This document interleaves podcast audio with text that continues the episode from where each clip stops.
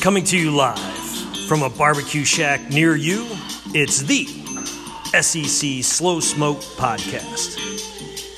We've got the sweet tea, the white bread, and a whole lot of slow smoke takes lined up. So put down your turkey burger, turn up the volume, and grab your hog, because it's about to be on. Oh, yeah. Now, say hello to your self proclaimed food and sports experts, the utterly enthusiastic Holt Smash, and the one and only Tinder King of Memphis, Mr. JB the underscore Brooks. And now, here's your host, always full of ship, Alex Bullship One.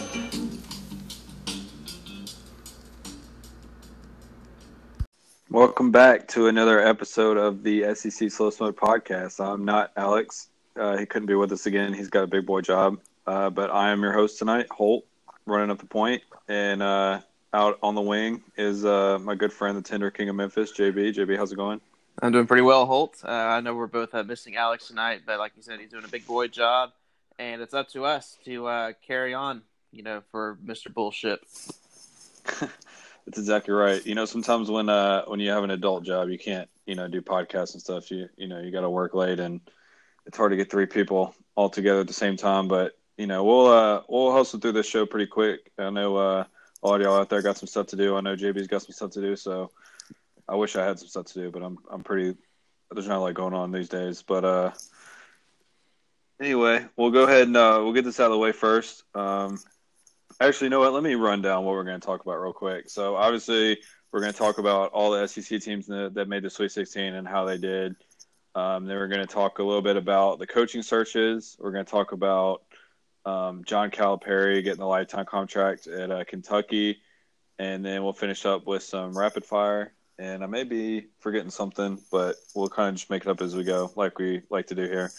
But uh, that being said, JB, I know you want to just go ahead and get this out of the way as quick and as pain free as possible so you can just forget about it and not have to talk about it anymore. But your Tennessee Volunteers do fall in the Sweet 16 uh, to Purdue. They fell behind uh, pretty big in the first half, but were able to come back in the second half.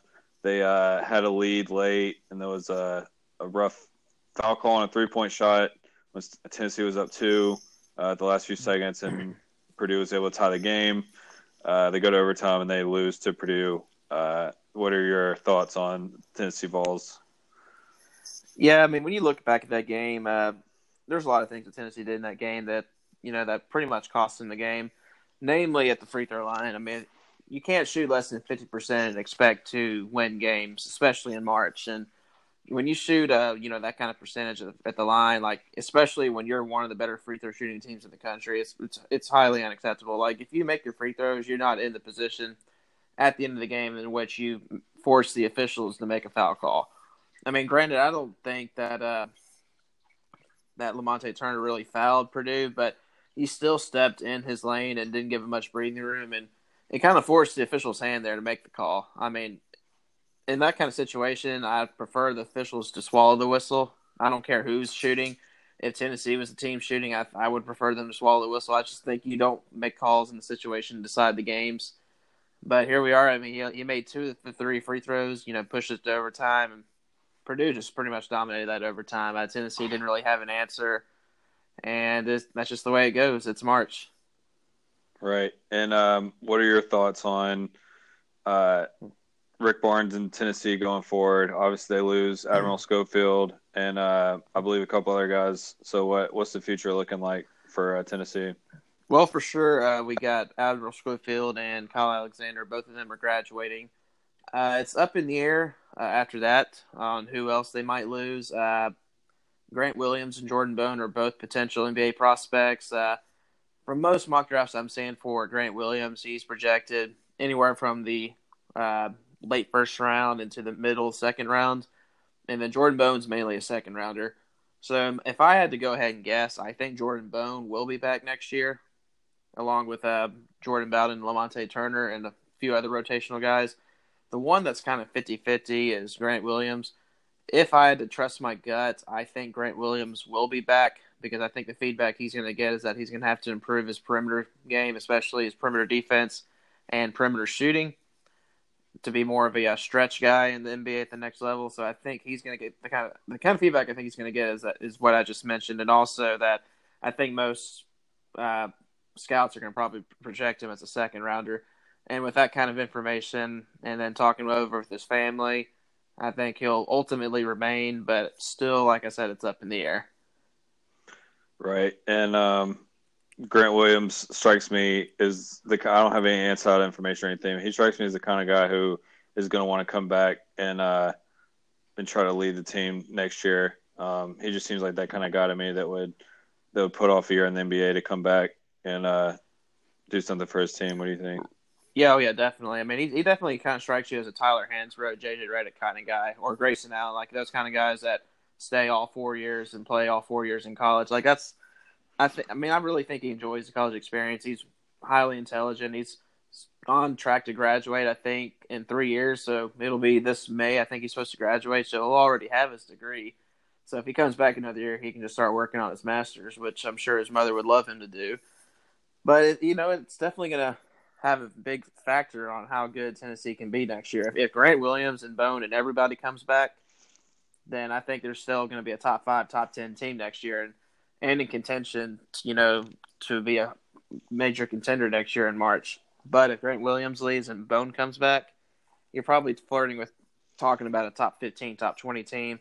Probably not a threat to make it to the Final Four, win a national championship. It's still a quality team, but not as good as this year's team. Right, and uh, moving on to the other SEC team who got knocked out um, in the Sweet 16. That would be LSU falling to Michigan State 80 to 63. Um, I actually didn't get to watch much of this game, so I hope that you did. But uh, it didn't really seem like LSU was in the game at all. It seemed like Michigan State pretty much controlled it the whole way through. They did. I mean, it's it's really just the fact. The biggest thing I thought about going into this game is that Michigan State has its coach, LSU doesn't, and it's. I don't want to, you know, put down uh, uh, the LSU's interim coach whatsoever. Like I don't want to put him down, but you know you, it's hard to go against Tom Izzo in March. He's one of the best, and when you don't have your head coach, you know that definitely makes a difference, in my opinion, especially with an inexperienced team that LSU has. But they are highly talented, and it, it's just Michigan State had control from the get go, and it's kind of hard to recover from that with an inexperienced team. And Michigan State controlled from from the first tip, from the beginning of tip, and LSU did make a run at the beginning of the second half where they cut it to seven, but ultimately Michigan State was in control and they ultimately advanced. And of course, you know, in the next game they ended up beating Duke in a thriller. But it's, it's March, and Izzo to me is the best coach in March. He has always been my favorite, and they're a threat. Right, and um, obviously there hasn't really been anything new on the whole Will Wade situation. Uh, I don't believe, but uh, what is like what's kind of your outlook going forward for for LSU? I mean, ultimately, I think that uh, Will Wade is probably going to be let go. I don't know when it's when it's going to happen, when Joe Alleva is going to pull the trigger, but I mean, all signs be pointing that he won't be back next year. I mean, I think we're all going to wait and see what the FBI does, and that's the worst thing is that I don't think Alleva is going to make a decision until the FBI hearings are over, and by then the coaching carousel is going to be almost over at, at that point. So I don't know what kind of candidates that LSU may target at that point, I mean, you're probably going to have to get somebody from the uh, lower levels, you know, not a Division two, but you know, someone from like an up another up and comer. Because I don't know if you're going to be able to find someone established, assuming that LSU is going to lose a few of their key pieces from this team too, namely Naz Reid. So it's really up in the air what's going to happen with LSU going forward, but the outlook is a little bit cloudy at the moment. Right, and uh, I do expect Tremont Waters to be back. I don't think he is a big time NBA prospect. Um, but Naz Reid is, I feel like, most likely going to leave. Uh, they do have two seniors, Daryl Edwards and Kevon Bigsby Williams, um, but those will be the only two other guys that are for sure losing. Um, so they definitely still have a chance uh, to bounce back next year and be a pretty solid team. They do. I mean, it depends if you know what happens with uh, Javonte Smart as well. Like, you know, he's he's the main player that's in this uh, scandal with uh, that that's got Will Wade involved with the FBI, and then Skylar Mays, I mean, he's another important piece that could come back next year too. But I'm just curious, you know, what's going to happen with Javonte Smart, what what he's going to do. Yeah, I agree with you on that. And um, see, I guess we'll move on to Kentucky next. Um, Kentucky able to squeak out a win against Houston in the Sweet 16, 62 to 58, which was a, a really good game. Um, I'm sure that you know you got a chance to watch it, but uh, they win that game and then they lose to Auburn in overtime. Um, obviously, we're going to get to them in a minute, um, but just focusing on Kentucky, um, like what kind of stood out for, to you from this past weekend? I mean, Kentucky's impressive. I mean, I really like this Kentucky team. That was uh, one of my national champions in my alternate bracket, and you know, my alternate universe, and and that's. I mean, I was really high on this team. I, mean, I really thought this was one of Calipari's better teams that he's had in the past few years, and I think it's really just because he had a uh, you know a senior leader in Reid Travis and also a sophomore in PJ Washington that's gotten so much better since he set foot on campus last, you know, over a year ago. And he's he's developed into one of the best players in the conference. And those two guys were really helping carry the team. Also, you know, Tyler Herro, who plays more like a junior rather than a freshman, plays with a lot of confidence. And, you know, that this whole team just grew in front of us like this from from back in November when they got blown out by Duke, and then as the season progressed, they just got better and better. But I thought this team was better than some of these other teams that Cal's had, like especially like the team two years ago, or the team last year, or a few years ago that wasn't not the one that had Karl-Anthony Towns, and Anthony Davis, but some of these other teams that were like just you know two seeds. But namely the one two years ago, like I thought this Kentucky team was the best team that Cal's had since the team that uh, lost in the Final Four that had Karl-Anthony Towns and Devin Booker. Like that was one of the better teams he's had. But but he's got some pieces coming back next year too. I think Herro will be back. I think that uh, obviously Richards will be back Quickley. Um, I those are the in Montgomery. Those are the ones I think for sure will be back. Reid Travis is obviously going to be graduating. I think Hagans and Keldon Johnson and PJ Washington are all going to go to the draft, but they're going to have some pieces back next year, along with a top five recruiting class. So they're going to be right back in the mix again next year. Right, I agree with that. And um, we can go ahead and talk about this now while we're on Kentucky, um, just so we don't have to come back to it later. But uh, it comes out today that uh, Kentucky and John Calipari agree to a lifetime contract, which I did not know was a thing. Um, apparently, UCLA was coming after him pretty hard, and uh, Kentucky wanted to go ahead and lock him down. So I guess he will be at Kentucky until he decides to retire. Yeah, and uh, UCLA came out with a really lucrative deal. I think it was. I haven't really seen the numbers for sure. It was like six years and somewhere between thirty-eight and forty-eight million guaranteed. But uh, with Kentucky, this lifetime deal, it's going to be ten years. It's a ten-year contract, and then also when he retires, he'll still be a paid ambassador to the University of Kentucky. So pretty much, he's a uh, Wildcat for life even when he's done when he's done coaching basketball, he'll still be a paid ambassador for the university. So it's a win-win for Calipari. You definitely leverage that UCLA job to get more money from Kentucky and get a lot more security. And uh, there's been a lot of talk this week uh, in the media, or I guess the last couple days since the loss, um, about John Calipari just being like massively overrated, and he's not, you know, a great coach, and he's only won one national championship, and he's getting paid all this money and all this stuff. But I, I, think I know where you stand on this. But uh, like what like what are your thoughts when you hear stuff like that? Oh, can you repeat that? My uh, mic went out on me for a second. Oh, I was just asking about. Uh, there's been a lot of talk about Calipari being uh, overrated as a coach, and he's only won one national championship. And I was just wondering, what's kind of your response to that? Absolutely not. He is not an overrated coach, whatever I mean, whatsoever. I mean, I, I, I, granted, I don't, I would not say that he is uh, the best. He's not amongst the most elite coaches in college basketball, but he is amongst the next tier, which is you know you know but, but coaches between like maybe five and fifteen. Like he's not Coach K, he's not Roy Williams. I wouldn't say he's uh, Tom Izzo or maybe even Bill Self, but he's he's right there among right there behind those guys. Uh, to me, it's Coach K and Roy Williams are staying above everybody else, and then you know there's a there's short list after that, and Calipari's part of that, but you know, look at his body of work the past 10 years. His last 10 years at Kentucky is better than any 10 years put together for Rupp or even Pitino when they were at Lexington, but still fans have not satisfied with it. But it's really hard to win in March. When you have to win six games consecutively against teams that are just as desperate as you and teams that can match up with you. And especially, you know, when you don't play series, like, you know, three or five games and it's only just one game, like it's to happen in any given game that you can get upset. It's really hard to win six games in a row. And what Calipari's done in Lexington is remarkable. He's made more Elite Eights in the past 10 years than any other coach. And then fans are unsatisfied with it. Give me a break.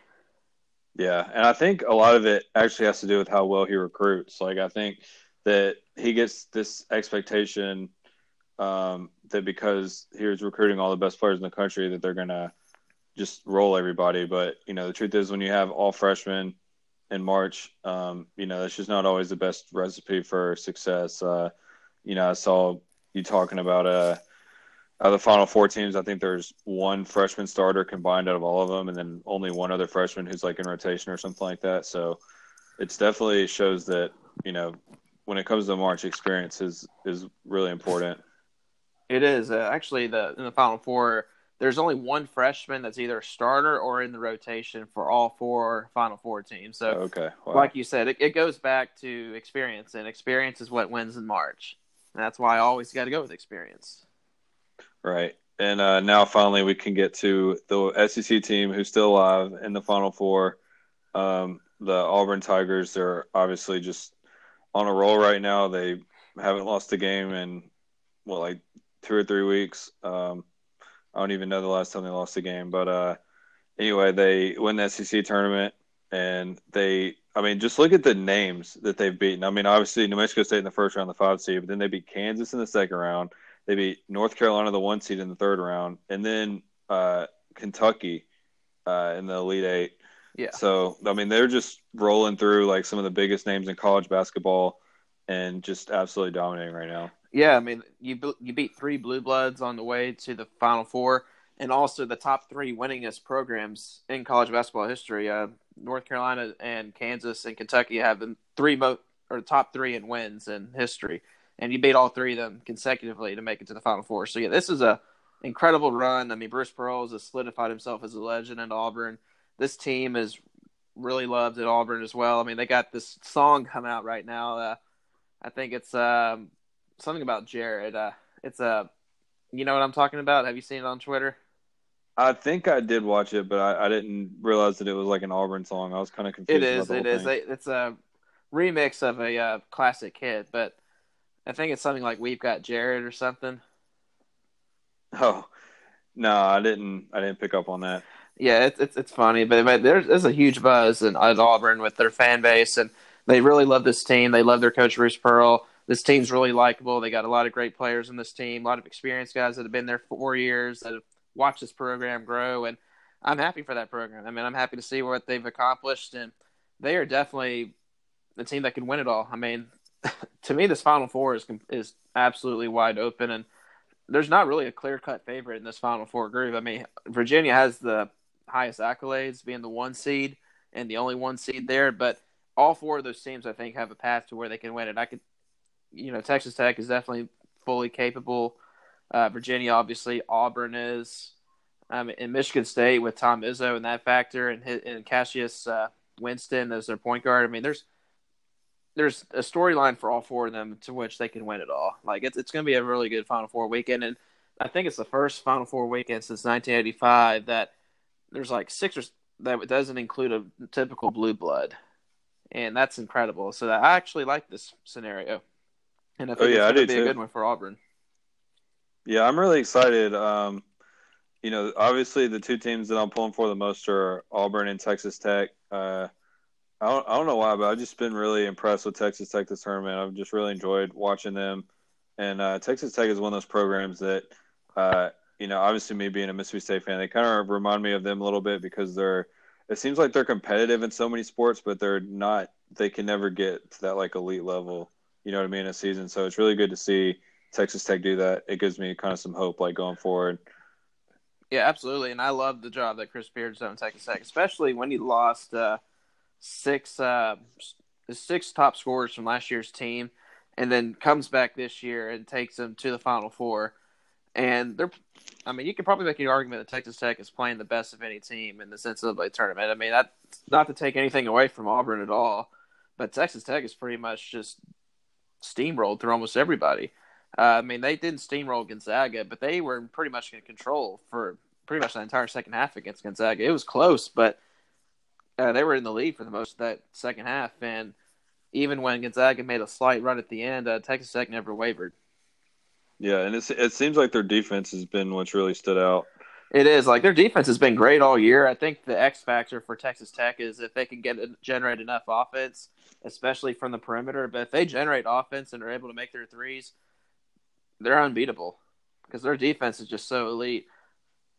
Right, and um, just real quick, I want to get your opinion on this um, Auburn Virginia matchup. Uh, it's going to be uh, April sixth. What day of the week is that? Uh, the Saturday. Saturday. Okay, so it's going to be Saturday uh, in Minneapolis, Virginia, and Auburn. I'm sure a lot of Auburn fans are going to make the trip up there. Um, you know, I mean, I don't know if you're if you're an Auburn fan, you're listening, and you have a chance to go, you should 100 percent go because it's absolutely this is a once in a lifetime. You'll, yeah, I mean, the yeah. odds of you getting back to the Final Four aren't. I mean, I I know you want to be optimistic, but just being realistic, like even for like Duke and Kentucky fans, I mean, going to the Final Four is is not guaranteed ever. It's not, and it's especially with Auburn not being a typical blue blood. Like, savor it, Auburn fans. You need to make this trip if you can. Like, if you can make the trip make it. I mean, because it's it's a once in a lifetime event, and it's it's an awesome event, one of the best events you can go to. And like you said, like it's it's even if you are a blue blood, but this Auburn team is a team you know full of juniors and seniors too. So like there's they're going to lose a lot from this team.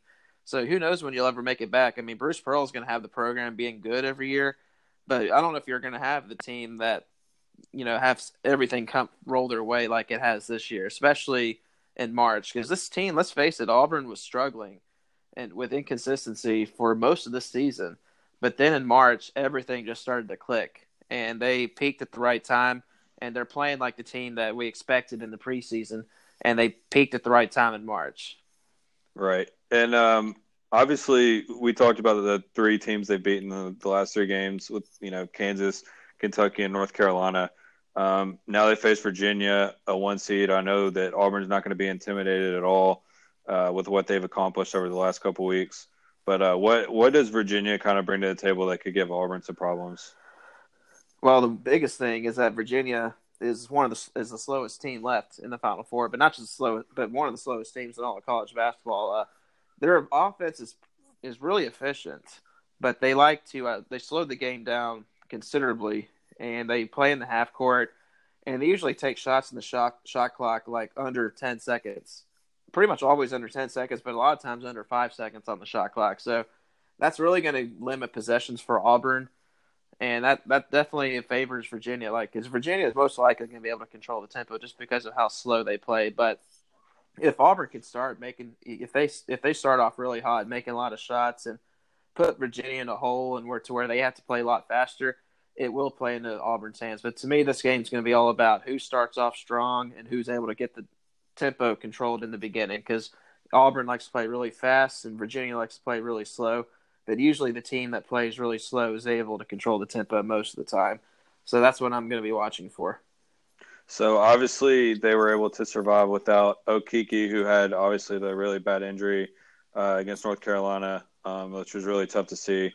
Um, obviously just a really sad story overall. He's supposed to be like a high draft pick, and his team's on his run right now, and he's not going to get to play. But uh, what do you think not having him uh, is going to mean for this game? It's definitely a huge loss. I mean, Okeke was the hottest player on this Auburn team in this tournament. I mean, he was carrying them in that game against North Carolina too. Well, not just carrying them, but he was the highest performer in that game until that injury. But and obviously he's the best NBA prospect on that team too. He was a projected first rounder, so that, it's a huge loss for them. And then just you know another piece, that you know the guy that can really stretch the floor and space it, and the guy that can slash and also be able to hit shots from the perimeter. So it, it's a huge loss. It's just another weapon that they lose, and it trims the rotation. I mean, they had like a ten man rotation with Okeke, but now it's down to nine. So it's, it's definitely going to hurt them for sure, especially losing him as I think arguably their best player. Right. So, in your opinion, who do you like to uh, to win it all out of these four teams? Oh, that's tough. But if I'm going to pick one of them, I'm going to go with Virginia. I think I think they've been overdue for a few years now. and I think this is the year they finally break through. And I'm gonna I'm gonna go with Virginia to uh, win the Final Four and be the next NCAA national champion. Right, and just like you said, it's just it'd be a great story for like all four teams to win the national championship. I mean, obviously Virginia, you know, losing to the 16 seed last year, making history, you know, and then to bounce back and win the national championship the next year would just be incredible. Absolutely, and I, I, really respect Tony Bennett that Virginia program. They're they're not an unlikable group at all. Like I really like those guys, like Jack Salter Center and Kyle Guy. Like they got some really likable guys on that team, and Tony Bennett's really likable respectable, does things the right way, recruits a lot of guys that fit his system. And I mean, obviously, I love uh, Chris Beard, Texas Tech. Marvelous coach, what he's done with that team. I've always loved Tom Izzo, how he coaches with all that intensity and always has his teams playing well. And then obviously Bruce Pearl at Auburn, how he's got his team picking at the right time. Like, I will not be upset with any of these four teams win at all. Like, I would, I would be happy with any of these four because these are not teams, besides Michigan State, these are not teams that usually see here even though Virginia's had some really good teams his last four or five years, especially you know with a few one seeds, like it'll still finally prevail and you know get over the hump and get a national championship. All right, and then real quick before we move on to the coaching searches, um, I'm looking at our SEC Slow Smoke group right now, and do you know how many people? You may have already looked and seen this, but do you know how many people still have their champion alive? out of the 25 people in the in this group. I haven't looked, but I'm gonna. I haven't looked, but I'm gonna say we probably have maybe four brackets with the champion left. Nope, we got one. Uh, and I'm guessing that's Virginia. Yeah, that's that'll be the uh, sip and tea bracket from Rebel Forever '99. so I tell you, like most of these, most, a lot of people's brackets are shot. I mean, there's I'm sure there's some people that pick Virginia, but they weren't the most popular one seed pick this year because just what happened last year and because of how slow they play. A lot of people didn't trust them to you know make be able to make the run because of how slow they play and how they don't like to score a lot. And uh, if you want to know how I'm doing, uh, I put two brackets in this, and one of them is in dead last, and one of them is in fourth to last. So there's that. There's um, always next year. There's always next year. And what's funny is Mark Walls is leading right now, and I believe after the first weekend he was in dead last, and he's in first place. He right was. it was like that's why I say like when you follow these tournament challenges, it's people get so wound up about what happens in the first and second rounds. It's only about maybe having your bracket busted and not being able to have that perfect bracket, but all in all, it's all about how you finish in the Elite Eight and Final Four, though. Right. No, I totally agree and uh, that but that's what makes it fun. Um, all right, so moving on. Um, Alabama hires a coach. They hired Nate Oats from Buffalo. Um, obviously, had Buffalo as a, I believe, a six seed this year. Is that correct? They were. So he obviously did a great job there, and uh, was able to get the Alabama job. What, uh, I mean, what kind of stands out to you about this hire? I mean, it's it's a great hire. I mean, Nate Oats is one of the hottest coaches on the market. You know, uh, as far as the up and comers are concerned, and he's got an outstanding story. I mean, I, I, don't know if you've read read his story about how he was a uh, high school algebra teacher just as recently as like four or five years ago, and he was uh, selling something out of his classroom. What was it, candy or something?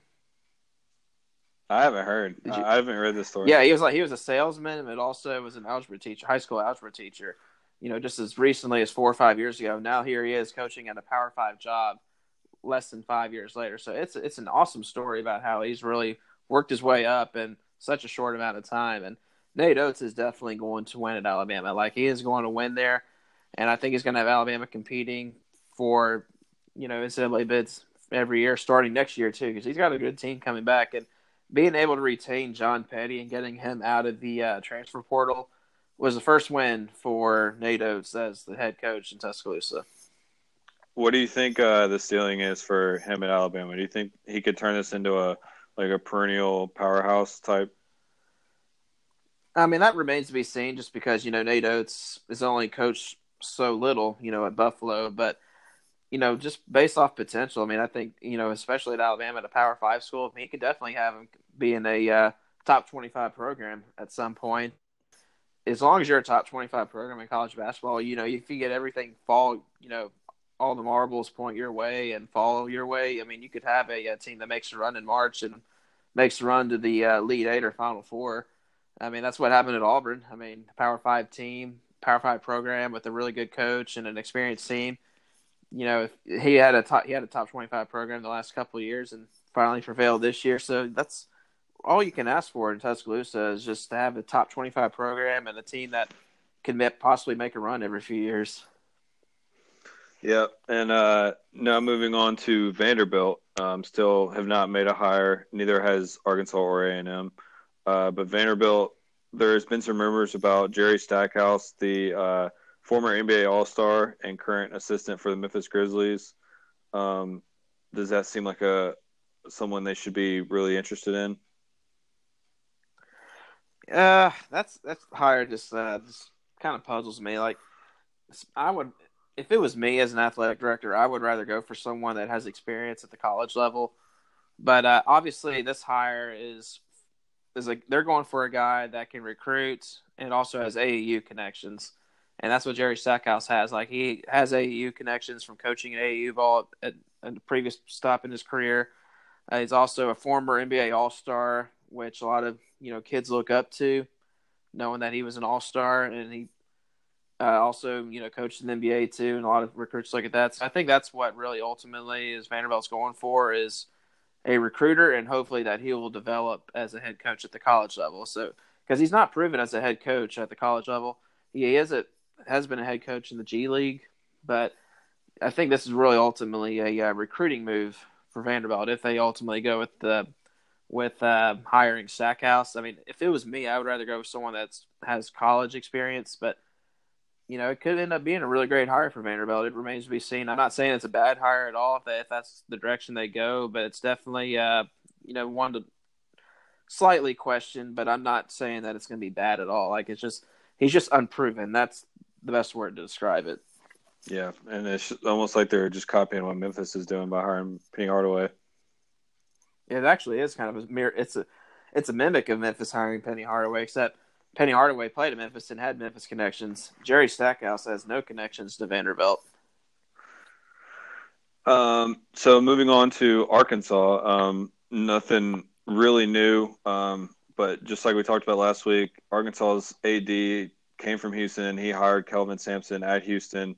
Um, you know, obviously we know what Kelvin Sampson did this year at Houston, and they had a great season, made it to the Sweet 16 uh, before they were knocked out by Kentucky in a really close game they could have easily won. Um, is are, are you hearing any other names, or is Kelvin Sampson the only name? And what do you what would you think if they were able to get him? As far as I'm reading, I don't know if Kelvin Sampson, Sampson is uh, really a candidate in Fayetteville. Uh, I mean, it, it, as far as I'm seeing, like they haven't talked at all. And uh, if you haven't talked yet, then that must mean that he's not going to be a candidate for the Arkansas job a name that I think that can emerge. I haven't seen it yet, but it's just my gut feeling is they might go after Eric Musselman, who is the head coach in Nevada. Uh, Musselman is an outstanding coach. Uh, has head coaching experience in the NBA, also experience. You know, Nevada built that program from the ground up. He's losing a lot of experienced guys and seniors off this year's team, so he might might want to take the leap, you know, to a Power Five job and he doesn't really have as many uh, connections in the South as he does on the West Coast. But at a place like Arkansas, you can definitely nationally recruit, especially with the prestige that that program's had in the past. And I think the fans in Fayetteville are getting a little restless. Like they're ready to win again.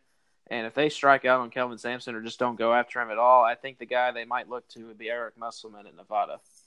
Yeah, I think that would be a good hire as well. Um, he's done a really good job there. And uh, like we were talked about a couple podcasts ago, he has a lot of players leaving this year, so it's kind of a perfect time for him to to jump to jump ship. Exactly. Um, and lastly, uh, I mean, we're not really going to talk about LSU too much just because it's not technically open yet. Um, you know, because Will Wade is hasn't been fired or anything officially, so we'll kind of hold off on that for now. But A and M still looking for a coach. Buzz Williams uh, from Virginia Tech is obviously the main leading candidate there. I haven't even heard anyone else's name be mentioned. Um, you think I, me Buzz, neither. I, Buzz Williams to A&M is pretty much going to be done? Uh, I wouldn't say it's a done deal, but I do think that's the one candidate that Texas A&M is zeroed in on. And and you don't want to get into a bidding war with Texas A&M because they have the highest endowment in the entire conference. I mean, you're not going to get Texas A&M. So if they really want Buzz Williams, they'll be able to offer him more money than what Virginia Tech can give him. It's really ultimately going to be up to Buzz Williams whether or not he wants to go back, you know, back to Texas where he's from and rebuild another program because he's he's built Virginia Tech into a perennial ACC contender and he's an outstanding coach. But does he want to go through that process again? I think he can rebuild Texas A&M a lot more quickly than he did at Virginia Tech. It took him four years at Virginia Tech to get him to be in an NCAA tournament program. I think he can do it at A&M in less than three years, possibly two years. So it's really ultimately up, up to him. But if he goes to Texas A&M, I think the ceiling is higher for him there, a lot higher than it is at Virginia Tech, just be, just because of how much money to, uh, Texas A&M has, and also the great recruits that he can get out of the state of Texas. Right. I did hear uh, some people joking around that maybe Auburn or, or uh, Auburn, maybe A and M will hire Rick Stansbury. well, he was a former assistant off uh, Billy Kennedy's staff. I mean, but that was really what hurt Billy Kennedy was losing Stansbury as his lead recruiter. Right. Yeah, and that's that's the thing about Stansbury is like I, I love him. Um, I actually met him a few times when I was a kid. Uh, he lived right down the street from my grandparents, and uh, really nice guy, and I like him a lot. But he's definitely just kind of a recruiter and not really much of a coach. If I do, just in my opinion. Um, but uh, that's pretty much all we got for basketball talk. Um, there's not really a lot going on football wise, and I don't really want to bore a lot of people with baseball unless you guys want to hear about baseball, in which case you should tweet at us and let me know because I would love to talk about baseball even though Mississippi State just lost two or three to LSU. But they do play Tennessee this week, JB. So maybe uh, I don't know. Maybe we can uh, watch the game together. Well, if you uh, come up to Memphis, we can watch the game together. I'm going to be in Memphis this weekend. Actually, can I stay with you on Friday? Yeah, uh, that's something new. That's new news for me. But uh, yeah, you can stay with me. All right. Cool. Uh, are you gonna be Are you gonna be coming here solo? Um, it's kind of complicated. I'll, I'll talk to you off air, but I I need need a place to stay Friday. Absolutely. Uh, you know me. I will let you be here. So, you know, it's an open door policy at my place. All right, cool. Probably probably should have done that off air, but we, we didn't really talk before the show, so I figured I'd just go ahead and get it out there. Two birds with one stone. Um, all right, so rapid fire. All right, so this, yep, I'm ready. And this week, you are the one that's going to be under fire. So, are you ready to go, Holt? I'm I'm always ready. All right. So, first question: What is your go-to Whataburger order? Uh, I actually just went yesterday. I I'll get right. a number three, uh, which is the triple burger with uh, bacon and cheese and fries. Um, if I'm trying to eat healthy. That's pretty much all, all I'll get. I'll just get like a Coke Zero or something to go with it. Um, sometimes I may order something else like a apple pie, or if it's if it's late night, I may get uh, one of those chorizo taquitos. Have you had those? I have or, not. Uh, I think I remember you. I remember you getting one of those one time while we were in Destin. You got that like it late at night. And uh, honey butter honey, honey butter chicken biscuit um, if it's if it's late enough for them to be serving breakfast or early enough i guess i'm never up early enough for them to serve breakfast but yeah that honey butter chicken biscuit's top notch yeah sometimes i am out late enough for it to be breakfast though um, yeah but definitely go with that and then uh, as far as the ketchup goes i got to do uh, three spicy ketchups that i like to dip my burger in and then I usually have like one or two regular ones that I like to dip my French fries in, regular ketchup. Yeah, and I need to buy some of that spicy ketchup on Amazon. Like they sell it on Amazon, and I never have done it, but I need to because that's their spicy ketchup is unbelievably good. That's one thing I'm gonna miss about living in Jackson is uh, Whataburger and Raising Cane's both. Hmm. Definitely, like I, you're very fortunate to have those, but uh, so yeah, savor it because you don't know how much longer you'll be able to have that. Yeah. All right. So next question, I got another one here for you. Who or what is the uh, better comedy trio? Is it Adam Sandler, Chris Rock, and David Spade, or is it Seth Rogen, James Franco, and Danny McBride? Well, I was gonna say the first one, but then once you threw in Danny McBride, they kind of sealed it for me. Um, like I, I really like uh, Seth Rogen, um, but not as much lately. Like early in his career, I thought he was really funny, but it's been a while since he's done anything good. Uh, Danny McBride, I like everything he does. James Franco is, you know, whatever. He's he's been in some good stuff. Like uh, Yeah. Pineapple Express was obviously a great movie. Um, obviously, um, know, I love David Spade and Chris Rock. And uh, who was the other one you said? Adam Sandler. Yeah, Adam Sandler. So like, pretty much like pretty much the Happy Madison crew, or do you like you know the modern, you know, James the the modern Seth Rogen and crew, you know, trio? That's tough because I, I do love like some Adam Sandler movies, but they don't have uh, Chris Rock or David Spade in them. I mean, I don't know. That's that's a really tough question. Um, the Waterboy is one of my favorite movies of all time, and uh, Tommy Boy is my favorite movie of all time. But that's uh, I mean, it's not because of David Spade. I mean, David Spade has a few good lines, but it's mostly Chris Farley that's that's running that show. Right.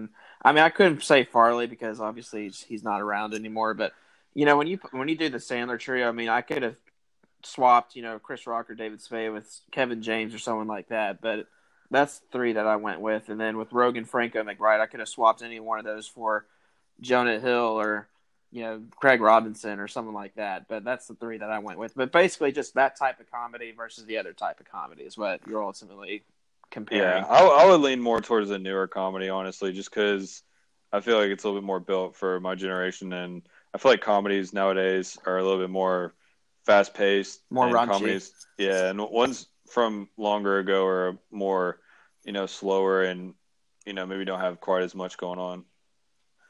Yeah, for sure. And, and I think '90s comedy is more like stupid funny, or not stupid funny, but uh, like goofy funny. But now the comedy of today is more like just crazy stuff happening to people, like I don't know, Right. like situational, I guess you would call it. Yeah, Not like Jim Carrey or Will Ferrell types, you know, like it's hard to explain. Like they're not trying to be funny in today's comedy. Like you're just naturals. yeah, they're just acting All right. goofy, right? Yeah. So the next one I have is uh, what is your favorite restaurant in Destin? Uh,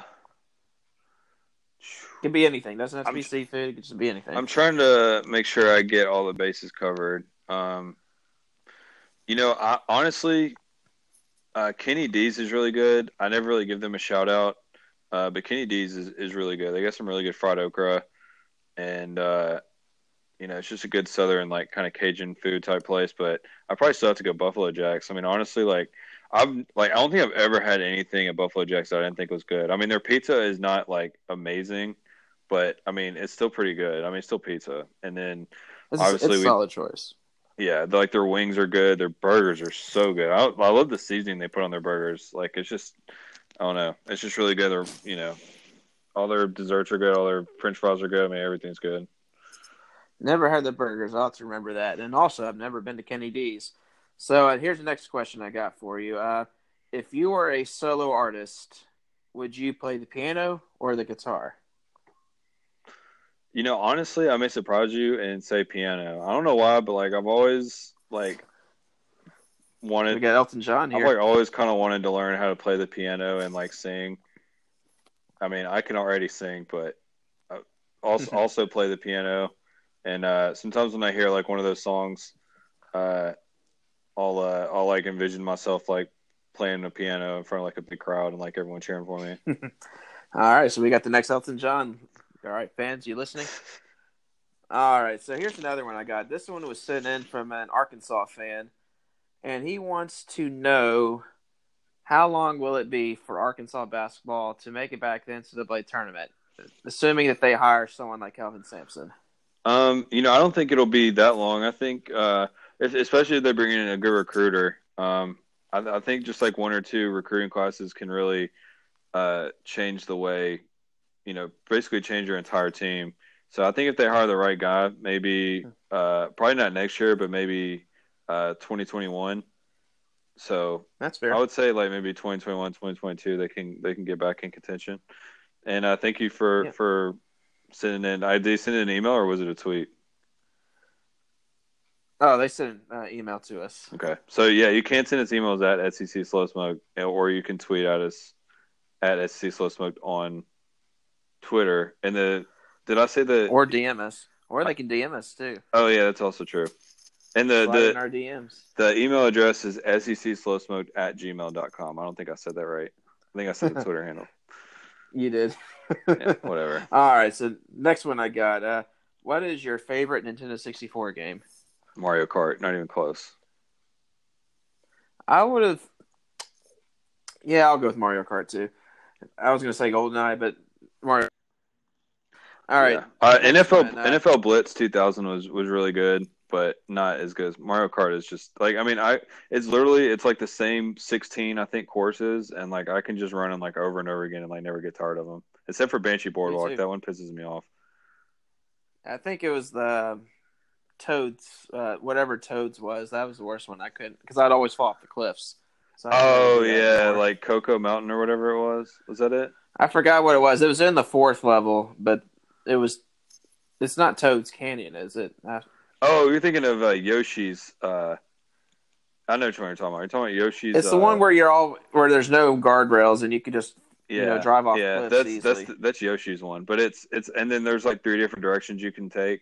Like it's not like like the routes are like you can go like three different ways. yeah. That I never did like that one. All right, so next question I have for you: uh, What is your favorite type of steak, and how do you like it cooked? Uh, I like uh, bone-in ribeye, and I like it cooked. Uh, I would say the medium side of medium rare. So like, I like I can eat it medium rare or medium, but I kind of prefer for it to be like right on the edge, if that makes sense. Like kind of like right on the border between medium and medium rare. And uh, yeah, bone-in ribeye is. Uh, I have one on my birthday every year. It's probably my favorite thing to ever eat. All right, next question I got for you: What is your favorite team to play with on NBA 2K? Um, the Thunder. Um, just because I really like uh, Russell Westbrook, and I like having a point guard who can penetrate and uh, kind of force the defense to collapse and get some open shots. Because that's really the only way I know. I like that. That's like the only way I know how to play. I can respect that. All right, and uh, here's a funny one: What is the most when you think of a white boy name? What's that name? Tanner. Tanner. tell me you tell me you've ever met someone named Tanner who was not white. I don't think I have. Uh, my my answer would have been Landon. yeah, But, uh, that's a good one too. but yeah, those are that's a good common white boy name. Well, I used All right, to. and What's last- funny? Uh, real quick, I'm gonna tell a story real, real quick. But I used to always think Chad was the whitest name. But then when I went to state, I had class with Chad Bumphus, who is a receiver, played at Mississippi State. Who's a black guy. And then I was like, well, I guess that's not the whitest name anymore because I actually know someone who's not white named Chad. But anyway, go ahead. All right, so I got I got one more for you. This one was sent in from a Tennessee fan in Sevierville, Tennessee, and he wants to know what will Tennessee's record in football be next season. Well, I have to look at their schedule. Um, let's see, from the east or from the west, obviously they get Mississippi State at home, which I think is probably a toss up, but I'll give it to them since they're at home, and Alabama, which they're not going to win. Um, and then out of conference, they have what BYU. So, Uh, yes, they do have BYU. so I'm going to give them uh, five wins right there and one loss in their non-divisional games. And their divisional games are going to go. They're going to beat South Carolina. They're finally going to get over the Will Muschamp hump because that game's at home, right? it's a Ducksville. Uh, so that's six. They're going to win at Kentucky because they always beat Kentucky, and that's seven. Uh, I think they're going to lose at Florida. I think they're going to lose at Georgia, so that's three losses, and they're going to beat Vanderbilt. So is that? Uh, they're going to lose to Missouri. So I got them going eight and four. How about that? I think uh, a lot of Tennessee fans will be satisfied with eight and four. So there you have it, SEC fans or Tennessee fans, excuse me. Uh, Holt Smash here, and April Fool's Day is saying as of now Tennessee will be an eight and four team next year. So I think a lot of fans in Knoxville will be happy with that. Yeah, well, I, you know, just like I said, I mean, they there's a couple toss ups in there. I think, uh, you know, I have them losing to Missouri, but I definitely think they could win that game. Uh, I wouldn't be shocked if they beat Florida. Um, I don't think that they will just because it's on the road, but Um, you know, I, I think they could lose to Mississippi State at home. I think they could lose to South Carolina at home, possibly. Um, I think they could lose at Kentucky, possibly. But I, as of right now, off the top of my head, I'm going to say that they're going to go eight and four next year. That's not bad at all. I mean, I I haven't looked at the schedule lately, but uh, that's that's I think that's pretty reasonable. I think a lot of fans in Knoxville will be happy with that. Yeah, and BYU is their best out of conference game, right? So I mean, it is, it is. So uh, all right, so I think I think that wraps up our rapid fire. All right. So uh, Holt, uh, you want to uh, send us on home? Yeah. Well, actually, I'm gonna let uh, B Rad from the Boo do that. Um, in our in our awesome outro. I hope everybody likes that because I really enjoy it. Um, but anyway, thank you all for for listening. Uh, we love all of you who listen, and be sure to email us some rapid fire questions or tweet at us or just whatever. Uh, glad we're finally able to get some fan participation this week. Um, you know, just make it fun. It can be sports related, it can be food related. Um, you know, especially like Southern food. You know, if you want if you want to ask us for some Southern food takes or just whatever, just anything. You know, be sure to uh, to let us know. And uh, until next time, uh, that's JB and Tender King Memphis, and I'm Holt, and we'll see you next time.